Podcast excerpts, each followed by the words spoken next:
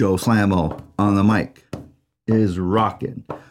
San Diego live.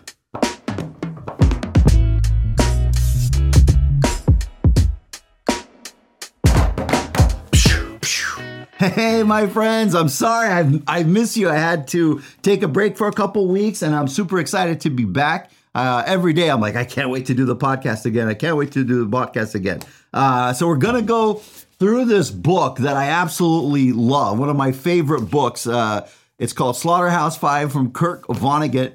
And, um, and then, of course, at the very end, we're to do dad jokes. Okay. I've been getting a lot of dad jokes from you folks, and I, and I keep them coming. I, I, I really dig them. Uh, all right, so this book is a uh, World War II book, and it's it's so interesting. And my the biggest problem I had getting ready for today was figuring out how I'm going to give you kind of this. Uh, you know, a 40 minute or a 30 minute clip of this book because I, I could talk about this for for months, okay? Uh, first, uh, about the author himself, the late Kurt Vonnegut. So he's a like a philosopher. He was a college professor. He was born in 1922, and he served in in uh, in the war in World War II. Uh, and he eventually got a Purple Heart. Uh, so he's a Purple Heart uh, veteran. And then he was a philosopher and a college professor, an author. He wrote a bunch of books. he he was captured by the Germans in uh, in the Battle of the Bulge, and uh, and then he was a prisoner of war for a little while until the end of the war. And um, you know, so this book is not his. Uh, it's not necessarily his story. It's kind of uh, it's a fictional book, but it kind of he draws on his experience, and it's a very it's funny because it's very very philosophical, but it's very funny and it's an easy read. So it's like just everything. Uh, and there are, you know, uh, and of course, as a lawyer, I'll bring up the legal issues, you know, as they as they come up. Um, and so so that's his story. And he the book is about uh, like his time as a POW in Dresden. Uh, and it was interesting because the the World War II bombing in Dresden was uh, was really crazy. It's uh, it was kind of toward the end of the war, and the Allies, uh, uh, especially the the Americans and the British, just bombed the living daylights out of Dresden, just everywhere. And there was, you know, there was arguments later. Was it strategic? Was it not strategic uh, to bomb, you know, everything in Dresden? And it, it, it was so bad. At one point, the British sent something like 800 bombers. Can you believe that? 800 bombers, 800 uh, bombers, and some of the bombers got bombed on by other bombers because they they're all like in, in, the air. So they were dropping all these bombs, and some of the bombers like were hit by their own, you know, uh, by their own air force because uh, they're all on top of each other. Uh, so anyway, I mean that's not funny, Mateo. We got to stop laughing. I'm just saying that's how crazy it was. You know, uh, I didn't mean to make Mateo laugh like that. So anyhow, okay. So now let's talk about this uh, this book. It's such an interesting book. I'm going to go over it, uh, and part of the reason why I wanted to go over this is there's been so much going on in the world events, you know, and I uh, hopefully there's not a World War Three. So let's just say World War II was the last World War. Hopefully, okay. Uh, so anyhow, so in this book, it the first order of business is he he writes this book from this uh, like a fictional character and it becomes kind of clear in in terms of like what's going on that his his uh his actual story and, and what happened to him at the Battle of the Bulge and how he was a prisoner of war. It's so hard for him to describe it that he kind of, you know, makes it a point to describe it through this fictional character. Um, and and it starts with okay, so the fictional character, his name is Billy Pilgrim. Okay, so Billy Pilgrim is the the person in the book, the protagonist, so to speak, right?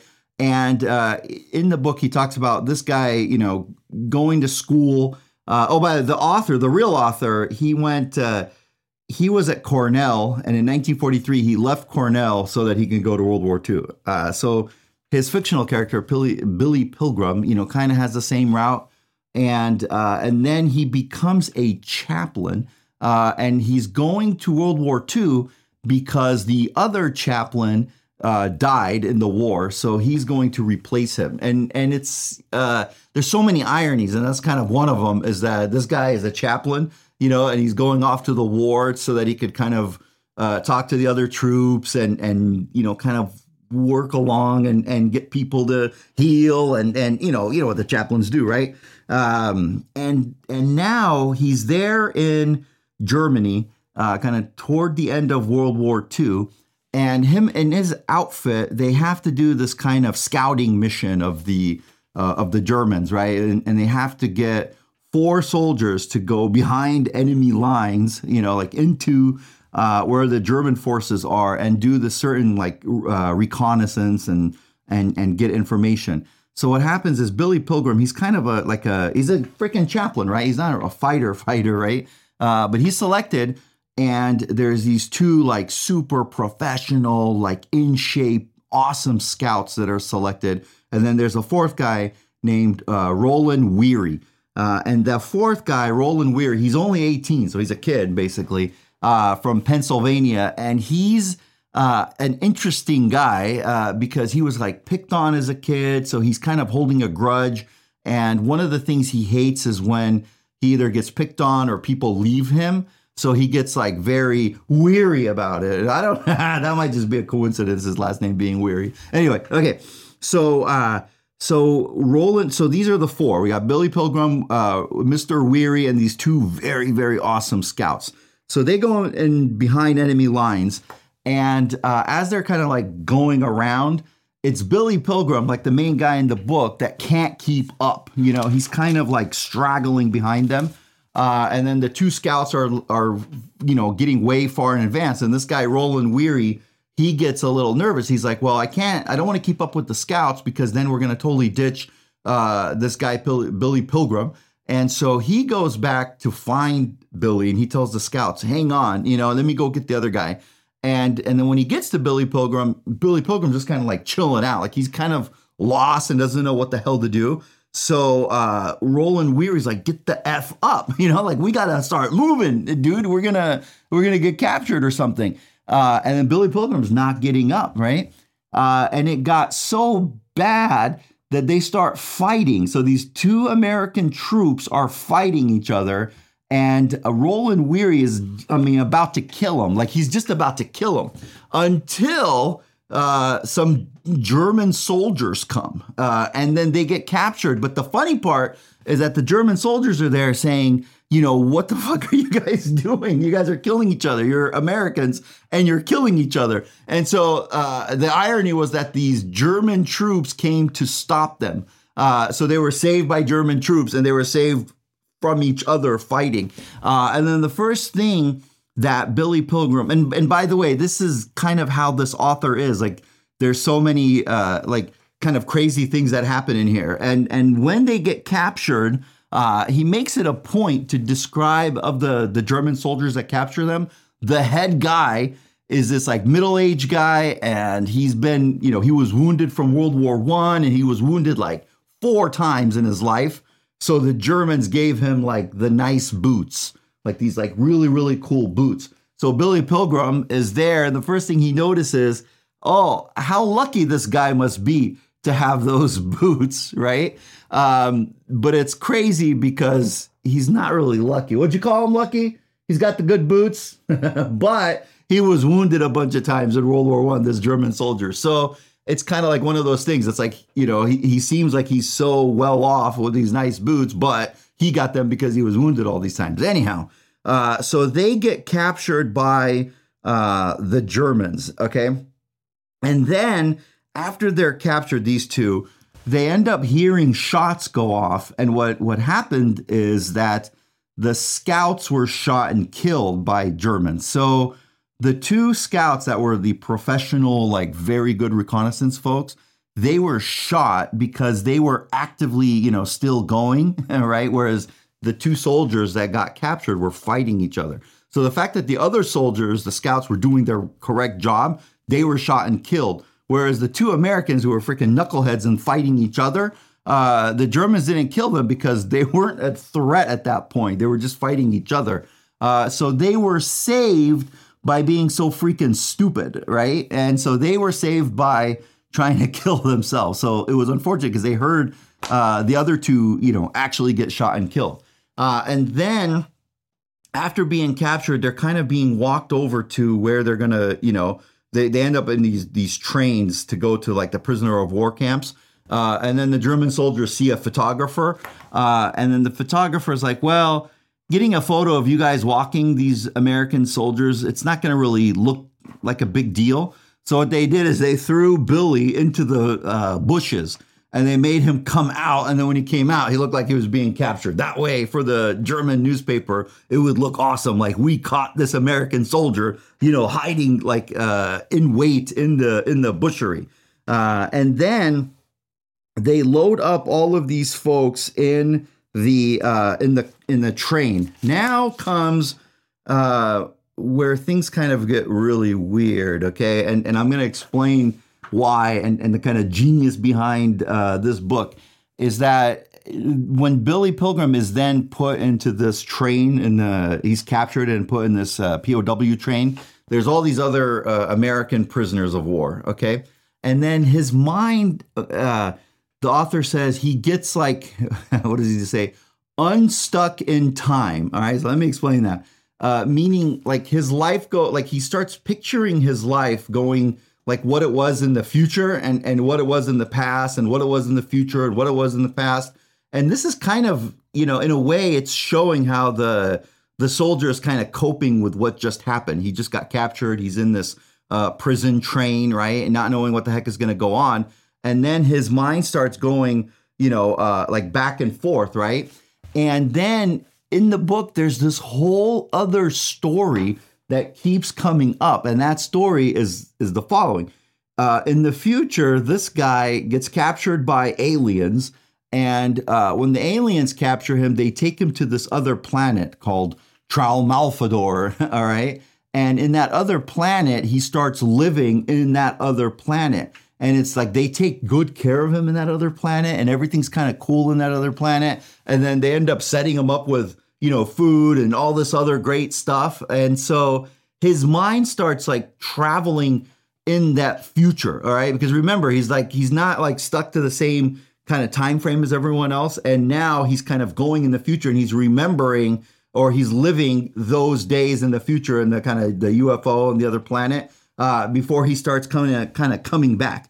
Uh, and on this train, you know, it's like he kind of goes in the future, then he comes back and he's back on this prison train and it's a disaster. It's so bad that uh, you know they're just kind of uh, on a train track that's supposed to be freaking rolling, but instead of rolling, it's like stuck there for a few days. Like they're just like like the prison temporarily is just the train, so everyone's kind of locked up in this in this train car. Uh, and just waiting, and they don't know where they're gonna go. They don't know how they're gonna get there. They have no idea what is going on right? Um, all they know is that they're there. Uh, and one of the soldiers, he calls him a hobo, like he's kind of like all screwed up and everything. He keeps saying, This isn't that bad. This isn't that bad. Like he's kind of trying to make him feel better. But after nine days, uh, that hobo dies, right? Uh, so it's like the only guy that was kind of optimistic about it, the the poor guy dies. Okay.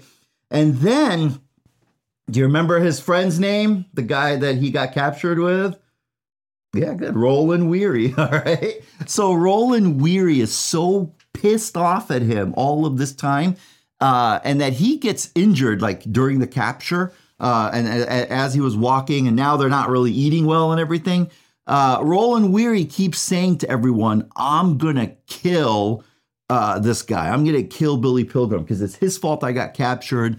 Uh, and I'm gonna kill. Him. He's so mad at him, uh, and to me, it kind of just shows. Okay, of all the people in the world to be mad at, you're not mad at the Germans, right? You're not mad at the at Hitler. You're not mad at the Americans for sending you there. You're not mad at the army for making you go on this reconnaissance trip when you weren't a scout, right? You're not mad at any of that. Instead, you're mad at your fellow soldier that you decided to go back to try to help. Uh, and he didn't even like ask for your help, right? And you're mad at him of all people. Uh, but he is. That's who he's really, really angry at. Like um, and it just, you know, th- that's why it, I said, and this is this is why this author became such a uh, interesting philosopher because he would write these stories, uh, but he wouldn't like he wouldn't say any of this. Like he would just kind of write the story, and you kind of have to kind of gather that. But that's that is what Roland Weary is all pissed off about. He's all pissed off that his uh, co-soldier is that what it's called co-soldier fellow soldier right uh, it, it, he blames him for being on this uh, this prison train. All right. Then after nine days they finally the train starts moving. Uh, and then it takes a couple days and they get them to a uh, a prison like a prisoner of war camp. Okay. Uh, and and this one this is so everything here gets gets very interesting. When they get to the and all of this is again he draws on his all his experiences and what happened in the war. So it's it's like not really fiction. It's like a true story but you know anyway so uh, so he gets to the prison of war camp and at, at the prisoner of war camp they kind of unload everybody right? They're unloading everyone. It's freezing cold uh, you know because it's germany in the winter and uh, they start giving everybody coats okay? Uh, and he gets kind of excited because he he gets a kind of a cool coat uh, except that all of the coats came from dead soldiers. You know, so all these soldiers that died, you know, the Germans kind of collected the coats and now they're giving it to uh, POWs. So it's kind of, in a way, it's kind of cool. He gets a coat, right? But in another way, it's a coat of somebody that died, like a soldier that died. Uh, but he gets lucky, so to speak, uh, because he's the only one that somehow he got a coat from a dead civilian as opposed to a dead soldier. So he got kind of like this really cool coat. Um, so would you say that that's lucky? That's the good life, living the good life? Huh? Zeke is like, can I get that coat? No, Zeke. No. Okay. Uh, so anyway, so he's got this coat, and and uh, you know you could draw the inference as you will. It's like you know all of a sudden this guy is happy or not happy, but he's like lucky that he got this coat. Um, and then the the crazy part is in all of these coats, they have. Uh, there's kind of an issue, and that issue is there's all these dead bugs, or not dead, they're actually live. There's all these like bugs and other animals in the coats because they're kind of they've collected from these dead people. So, you know, there's like either bacteria that's growing or, you know, lice or all these other kind of bugs. I don't know what kind of bugs there are, but, and he didn't know either. He just said there's all these like weird bugs and everything, right? So, anyway, they're handed this coat and then they're marched, they, they have to get naked and they have to march into these showers so that all the prisoners of war, they're going to end up finally taking a shower after like 10 days after they're being captured. Uh, and as soon as this happens, when he's about to get in the shower or he's walking in there, he travels again into the uh, the planet that, that he was taken to. Um, and he's at the planet and he's discussing how his life at uh, Tralfamadore in the future is. He's talking about how awesome it is, how nice it is, how they take care of him, how the aliens kind of give him advice, and how they give him all this like like cool things to do. Uh, and then he travels back in time to when he was a kid, when he went to the Grand Canyon with his parents, like when he was a kid with his brothers and and his parents. Uh, and then he remembers how awesome the Grand Canyon was when he was a little kid. This is before the war, right? and he starts living there, like uh, going to the Grand Canyon. But even that's not that good because he's at the Grand Canyon, and this French guy uh, that came all the way from France to the Grand Canyon, he told them like there was this, you know, the Grand Canyon is a big hole. Have you ever been there, Zeke? You've been to the Grand Canyon? No, Mateo, you've been in the Grand Canyon, right? So it's a big hole, right? Okay, so they go to the Grand Canyon, and then as they're enjoying it, this French guy kind of tells them, you know every year at least three people die by falling in there you know so it kind of like it takes away from this awesome trip you know? Oh man. Then he goes to the carlsbad cavern. Have you been to the carlsbad cavern? I mistakenly thought it's here in san diego's carlsbad but did you know it's a carlsbad in the state of new mexico? It's some sort of national park so anyway. So then he starts uh, explaining that. Now this is kind of some of the things that i take from this right? It's that he's kind of this is a, a World War II book, and he's explaining how these soldiers kind of uh, get through this ordeal, right? And part of how getting through this ordeal is that he's, you know, remembering things that happened, and he's kind of he's then remembering things in the future that happened. Do you see what I'm saying? So so this is kind of a I don't know if it's a coping mechanism or just kind of a reality or or something. But this is how, what his mind is going through as he's about to take this shower. Um, and then there's this interesting thing that he kind of explains. Okay, So they walk in, and all of these uh, POWs are there naked and they're, they're about to take a shower, right? So they're under the shower head and they're just standing there, right? And then he makes it a point in the book to say, okay, so somewhere there's a valve and somewhere there's a hand that we can't see that's going to turn the valve. So oh, I turned it this way. That's righty tighty. Okay, so lefty loose. They're going to turn the valve and the water's going to come. But we don't like he just it's a it's a quick line in there. It's like some unseen hand, you know, kind of like you know anything in life like you could be at a red light and and you don't know the driver behind you and you don't know like he could crash right into you he could not like it's kind of like that unseen hand that's that's gonna uh, have a big effect on your life that's gonna turn the valve and then he doesn't know if that valve is gonna bring out cold water hot water or you know i mean he doesn't say that but it's clear right? Like in kind of what he's going through he doesn't know what the water is going to be like if it's going to be hot or cold. And sadly this is world war ii right? So we know the story of what happened to the victims in the concentration camps when they were told they're going to take a shower right? Like it wasn't water that came out it was like poison gas right? So all of this is like he has no idea what's going to happen. Uh, so for the for you know as he's standing there like everything's about to change and he has no idea who's going to change it how they're going to change it or what's what exactly the change will be right? Um so so that's what he's kind of uh going through okay? Thankfully it would the water wasn't too bad right? So he took a shower and then when he when they all come out they finally get their coats but there's poison gas on the coats uh and and it wasn't to kill the POWs it was to kill off all of the dead or I'm sorry, the living animals and bacteria on the coats. So uh, it's kind of a strange irony to get this really nice coat and to be warm, but uh, you have poison gas on it so that all of the living mechanisms there were killed. Oh my God, I forgot to turn off my phone. Oh.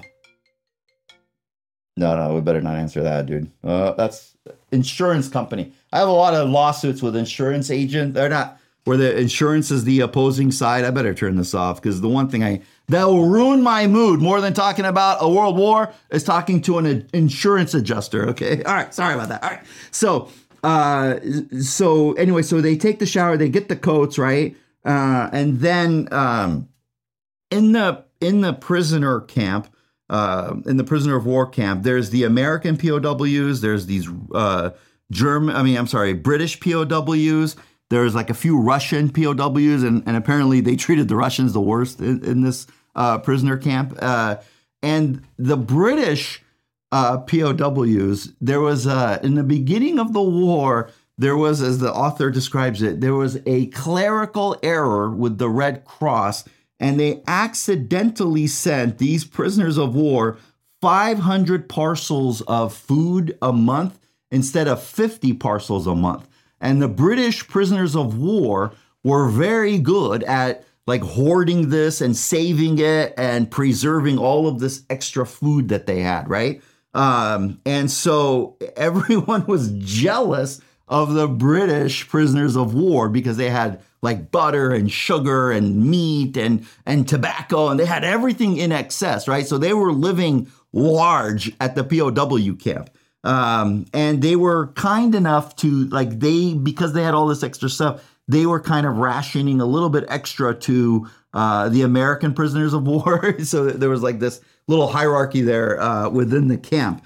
And sure enough, our guy then, uh, you know, this is not the best existence. So he starts remembering the the future again, and then he starts something that I I I don't know how this guy thought of it. But anyway, so he goes in the future, he's thinking in the future. Then in the future, he's he he gets into these different books, like sci-fi books, uh, by an author named Kilgore Trout. okay.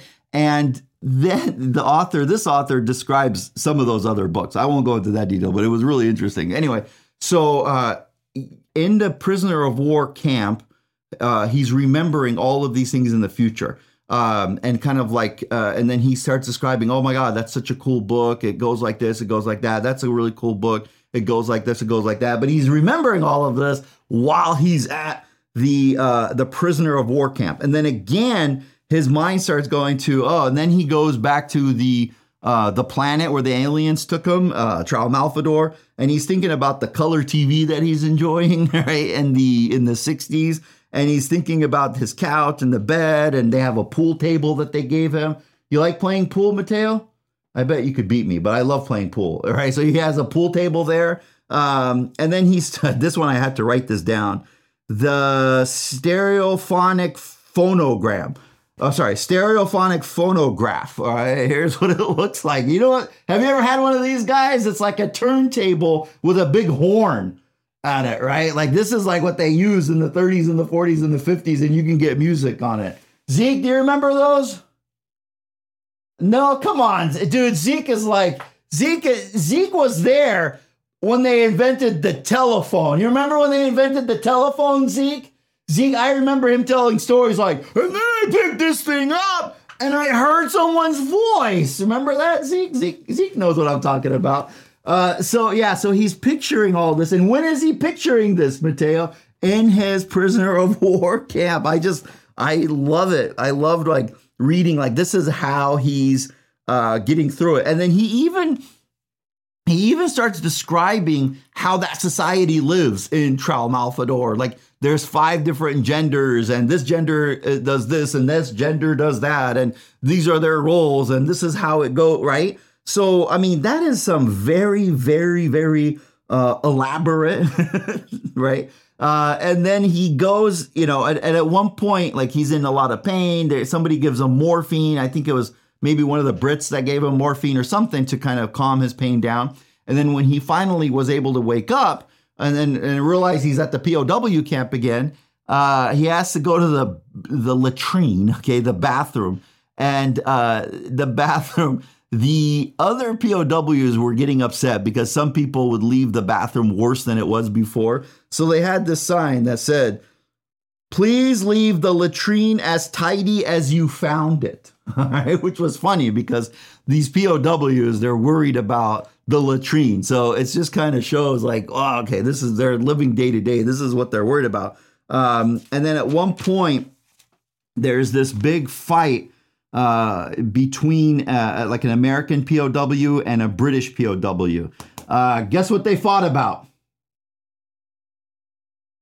cigarettes. okay, they they were fighting over cigarettes. Uh, you know, here they are in a prisoner of war camp. They could be killed. They could be there for a month. Like who the f knows, right? Uh, but the most important thing at that moment was to fight over the cigarettes. And then our guy then travels again into the future, and he sees you know his his life on this planet. The aliens gave him something, Mateo, on the planet. They gave him a porn star wife that he could sleep with, right? That was very nice of them. okay. But get this. So he has this porn star wife that he's like sleeping with, okay? I'm not going to tell you her name because I don't want you to Google her, okay? Um, because I already did. She's a fictional character, damn it. Anyway, so so he has his porn star wife uh, in the future. Uh, and he's enjoying her, you know, and then he's kind of like the aliens kind of check him out like he's in a zoo or something. And then he travels a little bit further into the future. He becomes an optometrist, like way later in the, you know, way after the war, like 20 years after the war. He becomes a very successful optometrist. Okay. And, um, and then it go, okay, he was at one point, he's with this 12 year old patient, a boy, right? He's with this 12 year old patient, like fitting him for uh, glasses um, and then he asked the 12 year old boy, oh, how are things, you know, at school or whatever? And 12, oh, he's a good doctor, right? Uh, and then our guy, you know, into the future with this 12 year old boy, Mateo, he, he's like, oh, yeah. And then he starts describing how life is for him when he lives in the planet. He's telling this to the 12 year old boy. And to this 12 year old boy, he's like, Yeah, it's not that bad. I have this at the planet. The aliens give me this. The aliens give me that. I get to sleep with a porn star, right? That, that part's pretty good, huh? You know, so he, who is he telling this to? This 12 year old boy, right? This boy patient. Um, and to me, and so eventually he has to stop being a doctor because the last thing that the they want doctors to do, right? Can you imagine? Can you imagine when you were 12 years old, you go to a doctor and he's talking to you about uh, banging a porn star in front of aliens on this island, like a million by miles away. Wouldn't that be weird? You know what I'm saying? I don't know which doctor Zeke went to, but that would be weird for for people like me and Mateo. So anyway, um, now he, that's some funny shit, right? This whole thing is funny. So this is the genius of this book. Like he's kind of describing how veterans, you know, how like things get weird, right? Because they had to process everything that was going on, and and then later in life, it's like they have, you know, it's like eh, fragmented, or this happened, that happened, and they can't really function sometimes with the rest of society because you know, like what he had to do when he coped with the war. You know, now he's like a successful optometrist, and he's talking to this little boy, and he's talking to him about this planet that he thinks that he goes to uh, and lives on every now and then. So it's like, whoa, right? Um, but again, it's funny the way it's kind of described. And then uh, they finally they what happens next is that they leave the the Germans transfer the prisoners to the city of Dresden in East East Germany. Uh, and and this is you know the point of the book. It starts talking about the bombing of Dresden because they transferred these guys to Dresden because uh, they want the prisoners there to start kind of like rebuilding the cities, kind of like because now it's getting it got bombed, right? Uh, but when they get transferred there, uh, there's more bombings when they get transferred there. Now, side story: in real life, the the author he was in a train, like in a prisoner of war camp train, and the British mistakenly thought that that was the German military uh, and they bombed that train, and something like 100 or 150 American troops died, uh, or Allied uh, troops died because they got bombed on by their own, you know, country, by the by the Brits, right? Um, because of that mistake, like they thought it was a, a different type of train or, or whatever the heck, right? So anyway, so they end up going to Dresden. And, and as soon as they get to Dresden, it's getting bombed. Um, and now Billy Pilgrim, our guy, he's nervous that the Americans or British are going to kill him, right? Because they're they're prisoners of war in Dresden, and they're nervous that they're going to get killed uh, by their own, you know, governments uh, because of you know they're just bombing everything. Uh, then the reason why it's called Slaughterhouse Five. Uh, this is how they protect themselves. All right. Uh, they protect themselves by doing the following they they go there they get they get the prisoner camp then is like a slaughterhouse right? They go to an area there's this like meat locker shelter area where the pigs are sheltered uh, and pigs are sheltered you know so that they could grow because you got to grow the pigs so that they could you know have the bacon and the uh, pork chops and the big ribs and all that jazz right? So they have to like grow the pigs somewhere so and you have to keep them safe from uh, you know, other animals. They have to keep them safe from like disease or cold uh, weather and things like that. So there's an area where in the slaughterhouse where they keep all the pigs like safe, right, and secure before they go slaughter the pigs. But in the end of World War II, the Germans have no pigs to slaughter because you know it's the war and they they don't have an abundance of farmers that could get them the pigs or whatever, right? So the prisoners of war, the best place that they could get shelter is in the same place where the pigs have shelter before they're slaughtered. All right. What do you think? The gabagool. Right? Not the best place, but if you got to live, you got to do something, right? So this is the place where they take shelter. Um, and and it's kind of, you know, weird then as this is happening again, he kind of like keeps traveling back and forth in time then he travels to his daughter's wedding that's in the future.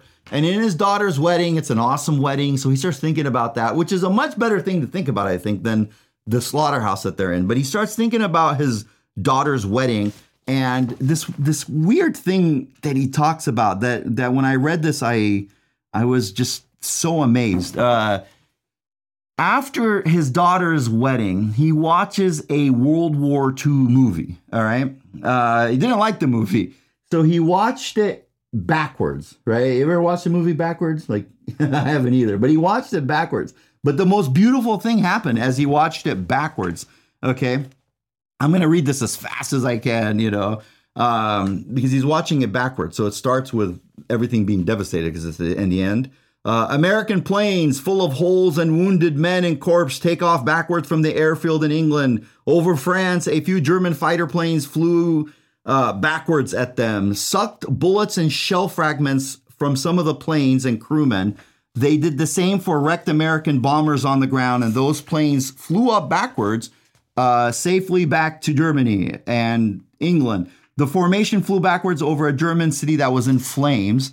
Uh, the bombers opened their bomb bay doors, exerted a miraculous magnetic, uh, which shrunk the fires, gathered them into s- cylinder steel containers, and lifted the containers into the bellies of the planes. The containers were stored neatly in racks. The Germans below had miraculous devices of their own uh, with long steel tubes. You know, those are the, the gun, and and they used them to suck fragments from crewmen's and planes uh, to to save them. Uh, but there were still a few wounded Americans, though, and some of them bombers were in bad repair. Over France, German fighters came up, made everything and everybody good as they, you know, came back and took everything off. Right. Uh, when the bombers got back to their base, the steel cylinders were taken from the racks and shipped back to the United States of America, uh, where factories were operating day and night, dismantling the cylinders, separating the dangerous contents into minerals. Touchingly, it was mainly women who did this work. Because why were the women doing it? Because all the men were in the war, right? So all the women are getting the bombs back and they're taking it apart. Um, the minerals were then shipped to specialists in remote areas. It was their business to put them into the ground to hide them cleverly so they would never hurt anyone again, right? Because all those minerals, watching the movie backwards, they put them all back and they, they put them back everywhere. The American pilots turned in their uniforms and they became high school kids again. Uh, so, right? It was so touching. It's so cool. Like, and it was as easy as just watching the World War II movie backwards. And by watching it backwards, it was like, whoa, all of these bombers are are stopping the fires, taking everything back, putting them all putting the bombs back in the racks and then they're flying back they're sending the bombs back home they're taking it apart they're putting it away. The all of these uh all of these people that were killed you know they're coming back they're turning in their uniforms and they're they're high school kids again you know? So it was just god man that was that was really really cool. Um i tried explaining that to somebody and then all I got in return was, Why would anyone watch a movie backwards? I was like, damn it, never mind. Okay, okay. Um, a few other things. He then in his future life, as he's as he's like remembering it and everything, um, at one point with his family, they they kind of go and they see this like it was like a barbershop quartet or some sort of like musical thing, right? Uh, but it was weird because of all the you know all the you know I don't want to touch the mic. Would it be bad if I did that? right? They're doing all this, they're doing all that, right? All of these sounds and everything. It's driving him nuts, right? Because he's thinking of the war with all of these like banging sounds or whatever the heck it was.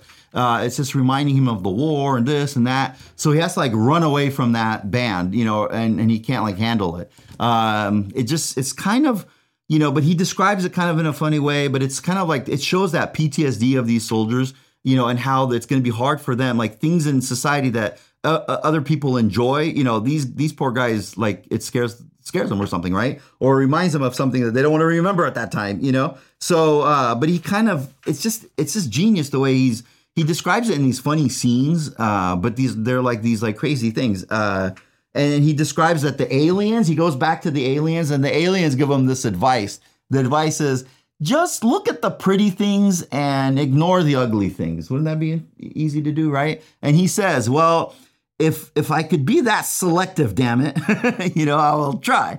Then he thinks the only his favorite part of the war was after the war, like after the war, you know, and he was still there in Germany.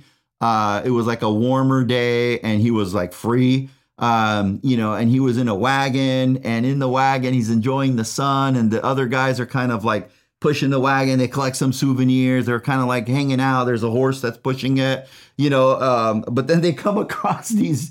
Then he's like, "Oh, I just remembered though. He they there was these two German like doctors or something, and then they come to the American soldiers that are just you know the, they won the war, right?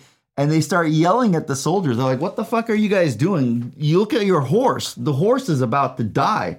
Like here you are drinking and partying and, and having fun and going around in this wagon enjoying the sun. but it's gonna end because you're not taking care of the horse. Like, can't you just you can't see the horse about to die? So then all of a sudden he's like, damn it, I gotta take care of the horse now. Okay.